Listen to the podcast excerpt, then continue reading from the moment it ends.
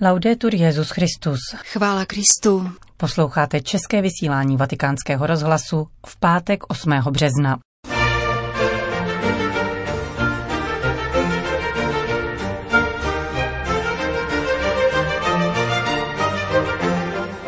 O soudržnosti reality a vnějšího zdání kázal dnes papež František. Uprostřed od osobňujícího sekularismu máme společně svědčit o boží lásce, řekl Petrův nástupce v promluvě pro delegaci American Jewish Committee. Udržitelné cíle rozvoje vyžadují konverzi srdce, řekl římský biskup účastníkům Mezinárodní mezináboženské konference. To jsou hlavní témata našeho dnešního pořadu, kterým provázejí Jana Gruberová a Johana Bronková.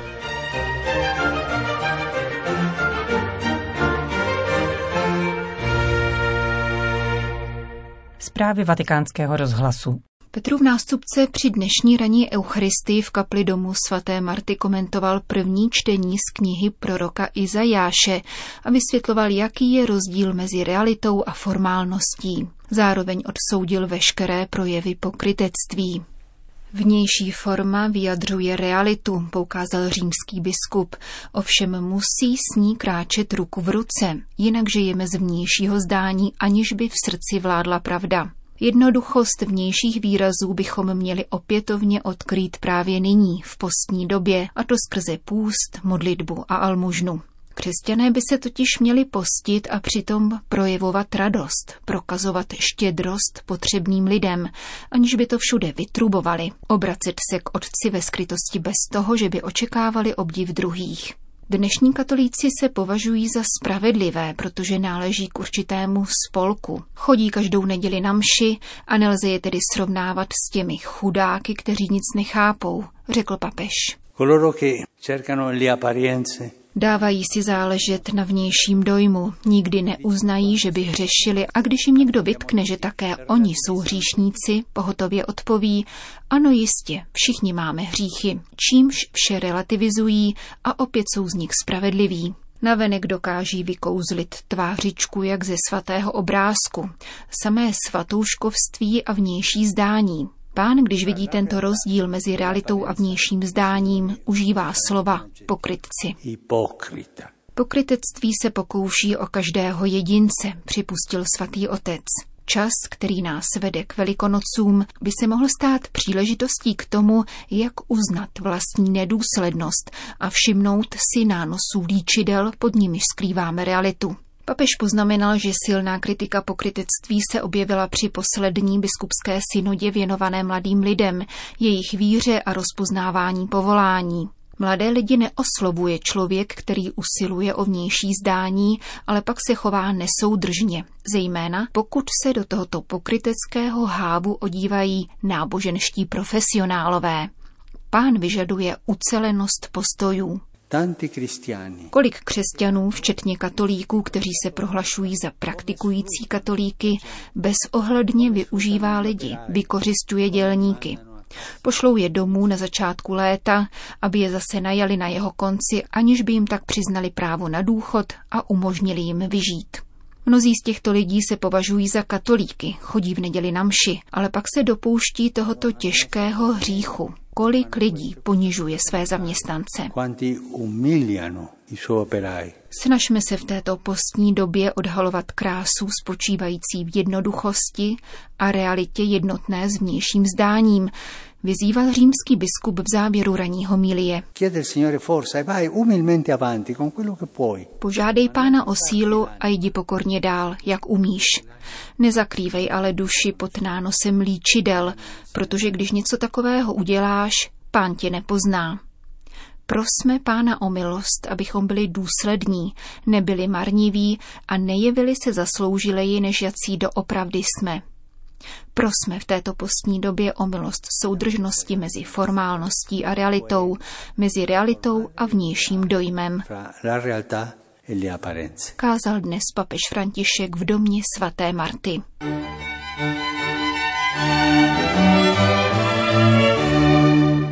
Vatikán. Konzistorním sále Apoštolského paláce přijal dnes papež František 40-člennou delegaci American Jewish Committee.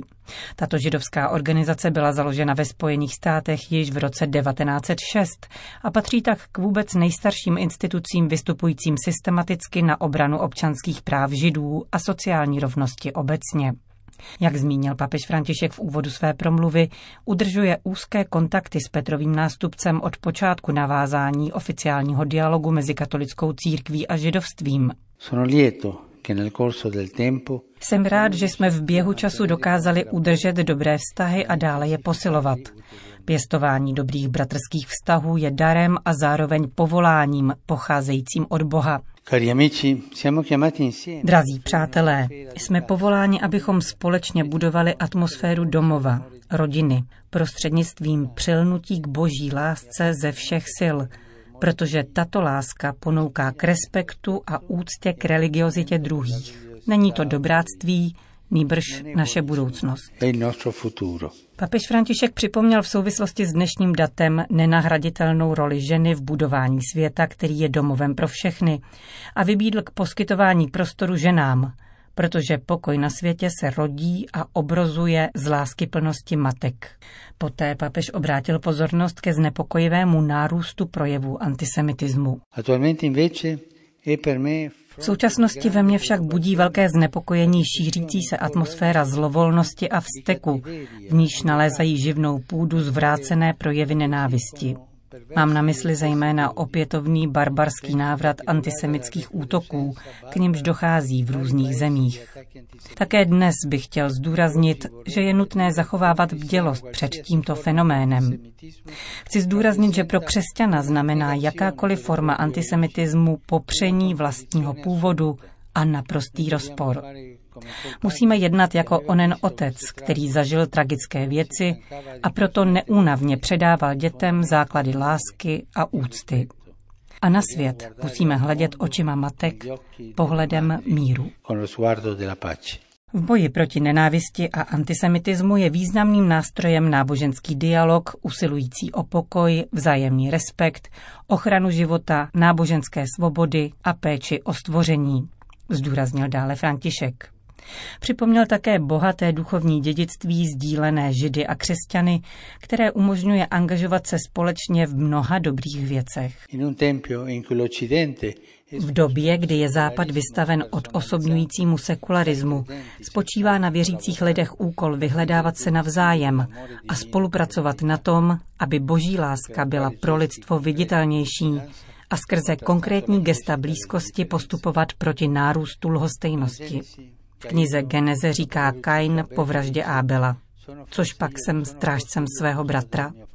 Vraždě, která bere život, předchází lhostejnost, jež zastírá pravdu. Ano, Kaine, právě ty jsi byl strážcem svého bratra. Ty, stejně jako my všichni, z boží vůle. Papež konstatoval, že ve světě, kde se propast mezi nemnoha bohatými a mnoha chudými každý den prohlubuje, jsme všichni povoláni k péči o své bezbranné bratry, ať už jsou chudí, slabí, nemocní, děti nebo starci. A promluvu k delegaci amerického židovského výboru uzavřel poukazem na význam výchovy mladé generace k židovsko-křesťanskému dialogu. Společné úsilí ve výchově mladých je totiž efektivním nástrojem k předcházení násilí a otevírání nových pokojových cest, dodal František. Vatikán. Náboženství a cíle udržitelného rozvoje naslouchat volání země a chudým. Takový je titul Mezinárodní konference, která od čtvrtka schromáždila v Římě představitele světových náboženství a zástupce mezinárodních organizací. Účastníky konference dnes přijal papež František, který se nejprve zamyslel nad dikcí mezinárodních dokumentů. Když mluvíme o rozvoji, musíme si vždy ujasnit rozvoj čeho, rozvoj pro koho. Konvenční představa o rozvoji se po příliš dlouhý čas omezovala téměř výlučně na hospodářský růst. Ukazatele národního rozvoje se zakládaly na indexech hrubého domácího produktu. To dovedlo dnešní ekonomický systém na nebezpečnou cestu, podle níž se pokrok poměřuje jedině materiálním růstem, kvůli němuž jsme téměř povinováni neracionálně vykořišťovat jak přírodu, tak člověka. Z plodné diskuze o rozvoji by tedy měly vzejít praktikovatelné vzorce sociální integrace a ekologické konverze, neboť se nelze lidsky rozvíjet, jestliže zároveň přiživujeme rostoucí společenskou nerovnost a úpadek životního prostředí. Očekávám tedy, že z této konference vzejdou konkrétní a hlavně společné návrhy, protože v rámci svých náboženských tradic vnímáme, že všechno je ve vztahu a autentická péče o náš vlastní život a naše vztahy k přírodě jsou neoddělitelné od bratrství, spravedlnosti a věrnosti ve vztahu k druhým. Ačkoliv je samozřejmě nezbytné zaměřit se na skupinu rozvojových cílů, nepostačuje to k dosažení rovného a udržitelného světového řádu.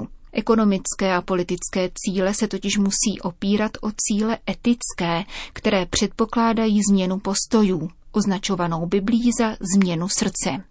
Již Jan Pavel II. hovořil o nutnosti ekologické konverze. Náboženství zde hrají klíčovou roli. Správný přechod k udržitelné budoucnosti totiž vyžaduje, abychom uznali své chyby, hříchy, neřesti nebo opomenutí, ze srdce jich litovali a vnitřně se změnili a tak se smířili s druhými lidmi, stvořením a stvořitelem. E v závěru svatý otec odkázal ke zvláštní skupině nábožensky založených lidí, kterou tvoří domorodé národy. Přestože se na světové populaci podílí pouhými pěti procenty, pečují o necelou čtvrtinu zemského povrchu, přičemž v Amazonii a Arktidě chrání zhruba 80% planetární biodiverzity.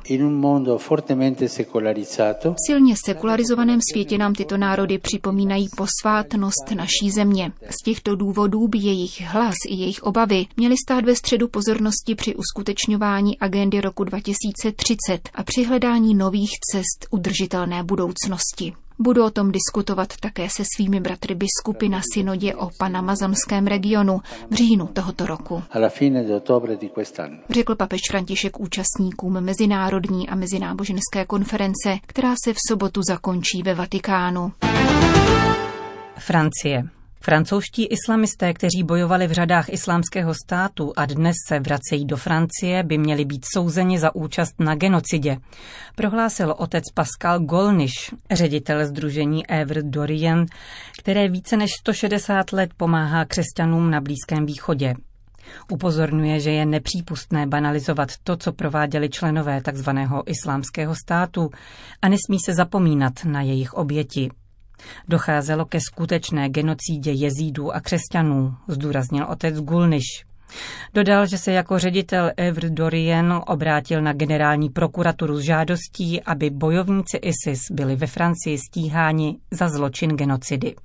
Otec Golniš usinuje také o zrušení západních sankcí vůči Sýrii. Minulý týden tuto zemi navštívil. Přestože v mnoha oblastech boje již utichly, situace Syřanů zůstává nadále velmi obtížná. Kvůli stále platným sankcím se Sýrie nemůže pozvednout z válečných trosek. Je nepřípustné trestat tímto způsobem civilní obyvatelstvo, které má za sebou devět let těžké války, říká otec Gulniš. Na obrození Sýrie se velmi podílejí křesťané, zejména řeholní řády jako lazaristé, vincentky nebo jezuité. Jsou na blízku lidem a vedou velmi krásné projekty. V Alepu například pomáhají mladým hledat práci, poskytují mikrokredity drobným řemeslníkům, aby mohli obnovit své dílny. Jezuité organizují vědecké zázemí pro studenty a mladé vědce. Podobných malých z dola vedených iniciativ je velmi mnoho. Křesťané se opravdu angažují v obnově Sýrie.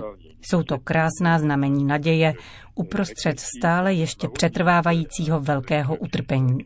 V Alepu se nyní připravuje dokonce místní synoda. Je tam totiž šest katolických společenství různých obřadů. Mají v plánu dvě zasedání. Jsme samozřejmě velmi zvědaví, k jakým dospějí závěrům. Říká pro vatikánský rozhlas ředitel združení Evre Dorien, pomáhajícího křesťanům na Blízkém východě.